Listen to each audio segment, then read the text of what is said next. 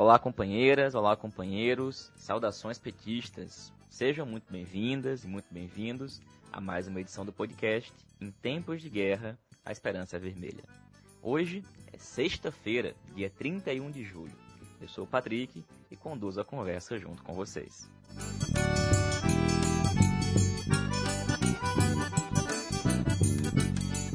No episódio de hoje, a gente fala sobre o mês de julho, uma rápida retrospectiva dos principais fatos desse mês. Falamos também com a companheira Silvia Fernandes, da Bahia, sobre a pandemia no Brasil.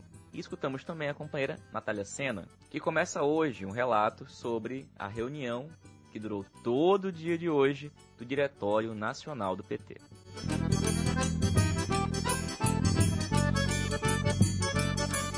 Pessoal, o mês de julho começou com uma importante mobilização dos trabalhadores e das trabalhadoras de aplicativo, que deu um novo ânimo após as mobilizações antifascistas e antirracistas que marcaram o mês de junho, protagonizadas pelas torcidas organizadas e também pelo movimento negro. Mas duas vezes no mês de julho, esses trabalhadores paralisaram as suas atividades, sendo a última vez agora no dia 24, com o chamado break, o break dos aplicativos. Apesar de toda aquela onda de mobilizações que marcou o mês de junho não ter se repetido agora, a mobilização dos trabalhadores de aplicativo foi um sinal de que tem espaço para resistência e tem espaço para luta por direitos em meio à pandemia. E ainda sobre as mobilizações que geraram importantes vitórias, a gente teve também no mês de julho a luta dos profissionais da educação e dos estudantes em torno do Fundeb. A pressão, a mobilização, permitiu a aprovação na Câmara e agora o projeto está em apreciação no Senado Federal. Esses dois exemplos, né, duas formas distintas de mobilização, demonstram como são necessárias nesse momento, apesar e inclusive pela existência de uma crise tão profunda como essa. Mas, apesar dessas importantes mobilizações, inclusive a vitória, como foi o caso do Fundeb, o mês de julho foi marcado também pela manutenção da mudança de atitude de Bolsonaro e do bolsonarismo. Talvez tenha sido o primeiro mês em que nós não tivemos novas ameaças por parte do presidente, de seus ministros, contra a democracia. Ao menos não nos principalmente nos primeiros meses de Bolsonaro nessa questão, também veio acompanhar investidas dele na região nordeste do país, com a inauguração de obras, operações da Polícia Federal contra governos de esquerda e principalmente petistas, como no caso do Piauí, o não envio de recursos para os estados e municípios, e pela capitalização política que ele fez da destinação do auxílio emergencial. Esses elementos, mas também outros, estão entre aqueles que levam a aprovação do governo de Bolsonaro a manter o patamar acima dos 30%, apesar de tudo que a gente está vivendo, e com o crescimento do seu apoio nas camadas populares, inclusive no Nordeste do país. Além disso, as mobilizações do Judiciário e em torno da Operação Lava Jato continuam a todo vapor, revelando que as disputas do lado de lá continuam existindo e continuam se aprofundando. Bom, nesse mês de julho, entre outros assuntos, a gente tratou aqui no podcast sobre os ataques de Bolsonaro contra os povos indígenas, a mobilização e a plenária nacional pelo Fora Bolsonaro. Falamos da Globo, que não perdoa ninguém, mas veio falar de perdão sobre o PT. Comentamos o Dia da Mulher Negra, Latino-Americana e Caribenha, e principalmente a gente falou bastante da pandemia. Com relação à pandemia, gente, no dia 1 de julho, o Brasil tinha 1.448.753 casos confirmados e 60.632 pessoas mortas. E hoje, dia 31 de julho, país registra 2.666.298 pessoas contaminadas e 92.568 pessoas mortas. Somente nesse mês de julho, 31.936 pessoas morreram em decorrência da Covid-19. Portanto, a gente está muito distante ainda de falar que a pandemia e que essa crise sanitária está diminuindo. E é justamente para falar da pandemia que a gente escuta agora Silvia Fernandes, da Bahia. Silvia, companheira, esse é o episódio 87 do nosso podcast. E há apenas cinco edições, você tinha comentado o fato do Brasil ter chegado em 70 mil mortes. Agora, nós passamos de 90 mil. Ou seja, como eu mencionei, o país segue numa situação crescente de mortes e de contaminação da Covid-19. Mas alguns estados, especialmente no nordeste do país, têm apresentado algum nível de diminuição, enquanto o sudeste aumenta o número de contágios e também de mortes. Pode comentar para a gente, Silvia, sobre esse momento da pandemia? Ouvintes do podcast em tempos de guerra Esperança Vermelha. Olá, Patrick. E hoje a gente vem conversar novamente, né? Há cinco edições atrás a gente falava de 70 mil, né? Então a situação está agravando.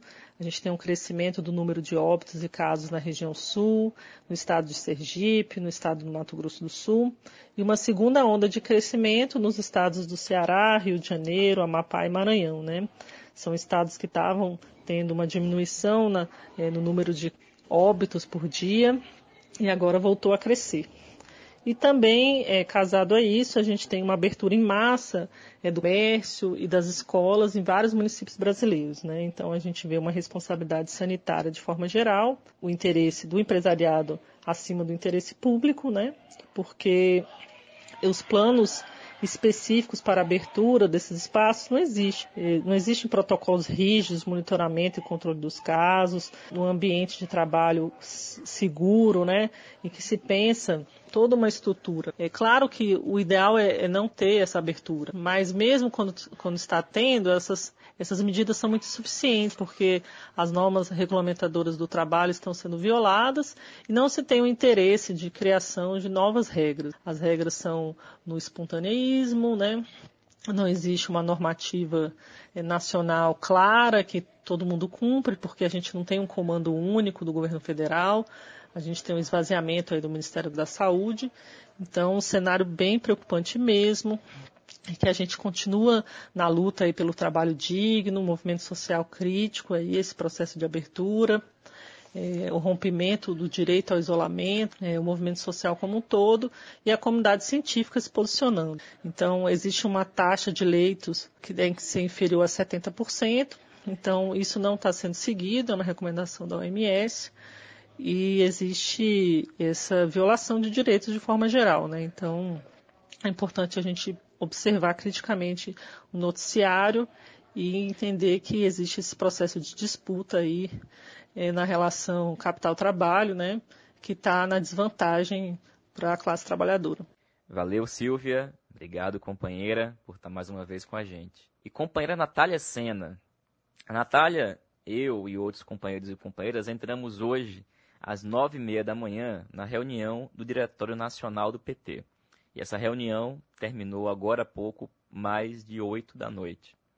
E a Natália vai fazer hoje uma parte do relato desta reunião. A gente combinou que ela fará um informe na primeira parte da reunião. E na segunda-feira, ela volta aqui no podcast para falar do que foi tratado na segunda parte da reunião.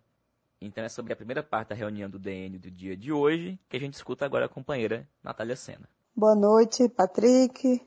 Boa noite para todo mundo que está acompanhando aqui o nosso podcast em tempos de guerra, a Esperança é Vermelha. Patrick, hoje, como você sabe, pois você também participou desta maravilhosa reunião, a gente teve uma reunião do Diretório Nacional do Partido dos Trabalhadores. A reunião durou o dia inteiro, começou quase 10 horas da manhã e encerrou agora mais de 8 horas da noite, a reunião teve como pauta um balanço da situação geral das eleições do país, através de um informe, né? Foi apresentado um informe, depois foi feito um debate sobre isso.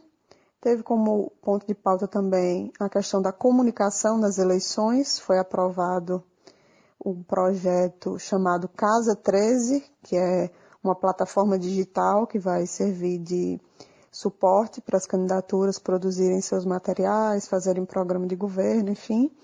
E teve outros dois pontos de pauta, que era a discussão do financiamento eleitoral, ou seja, critérios para distribuição do fundo eleitoral, que vai para as candidaturas nas eleições municipais, e a última pauta seria a questão dos recursos, ou seja, recursos sobre decisões de encontros municipais, né, encontros que fizeram deliberações acerca das eleições. Então, esses eram os pontos de pauta da reunião que aconteceu hoje. Sobre a parte inicial da reunião, que é o debate sobre a situação eleitoral, foi dado um informe sobre a situação do país inteiro pelo companheiro Guimarães, que é o coordenador geral do GTE, e o informe não tem grandes novidades em relação ao que eu já falei aqui em outros programas. Né? Tem muita candidatura nas maiores cidades, de 94 a gente tem candidatura em 86, né? das 94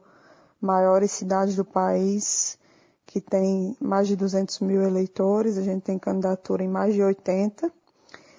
É, mas falta ainda, segue faltando, um balanço geral sobre a força dessas candidaturas. Isso foi até uma coisa que foi perguntado hoje na reunião.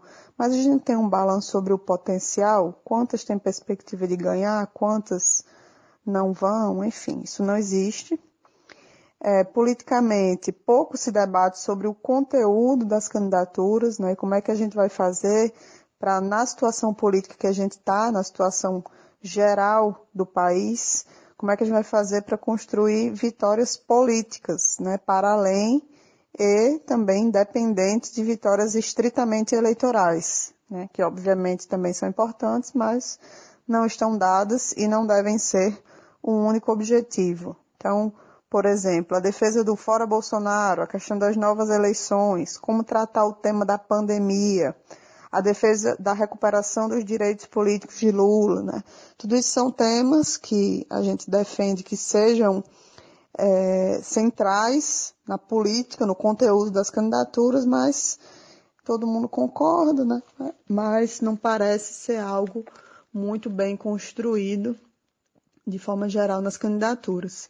E uma terceira coisa que eu queria comentar é que o papel de Lula na campanha é algo que é comentado, que tem que ter um papel e tal, mas ainda há pouco acúmulo sobre isso, né? Como é que isso vai se dar. Então, eu diria isso, que não tem grandes novidades no debate, mas a situação, como a gente já disse aqui em outras oportunidades, segue complicada, né, de forma geral, porque vai ser uma eleição difícil, vai ser uma eleição é, que vai acontecer numa situação que a gente nunca enfrentou, como essa situação da pandemia, com essa situação do governo de extrema direita, e na nossa avaliação o partido ainda segue num patamar, digamos assim, é, insuficiente em relação ao que deveria estar para organizar uma vitória política nessas eleições de 2020.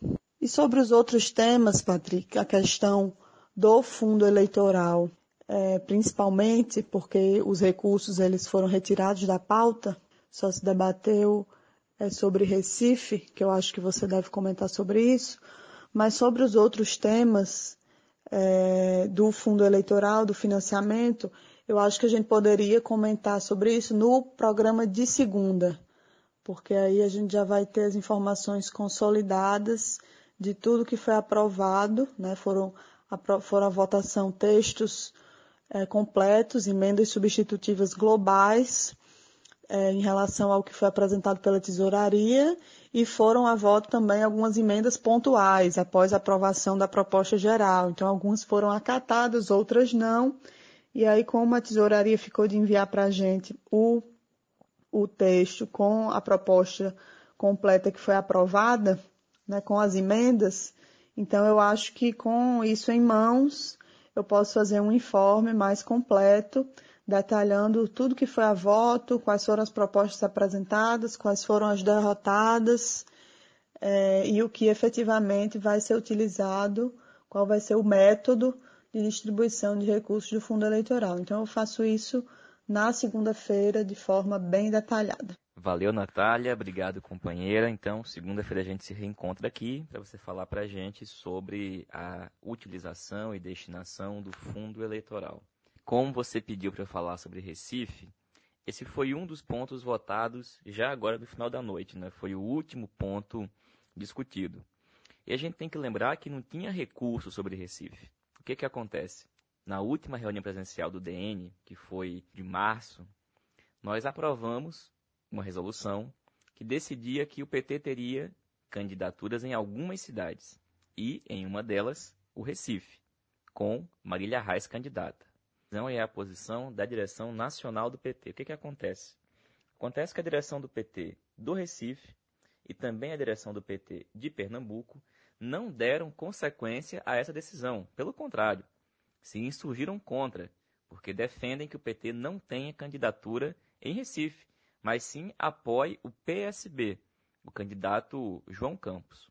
E, portanto, desde março, o PT Recife e o PT de Pernambuco não avançaram para dar consequência à pré-campanha de Marília para a prefeitura. Mais que isso, fizeram um pedido de reconsideração. Agora, no mês de julho, apresentaram um pedido para que o DN revisse a sua posição sobre Recife. E hoje, na reunião, foi apreciado esse pedido de reconsideração, que não é um recurso. E, por 56 votos contra 10, esse pedido foi negado. Portanto, foi ratificada a posição por parte da direção nacional do PT que Marília Reis é a candidata do PT para disputar a prefeitura do Recife. Pessoal, essa foi mais uma edição do podcast Em Tempos de Guerra, a Esperança é Vermelha. Como vocês sabem, esse podcast é construído totalmente por meio de troca de áudios de WhatsApp e sai todas as sextas e segundas-feiras. Estamos de volta, portanto, na próxima semana. Um bom fim de semana a todos. Saudações e até mais.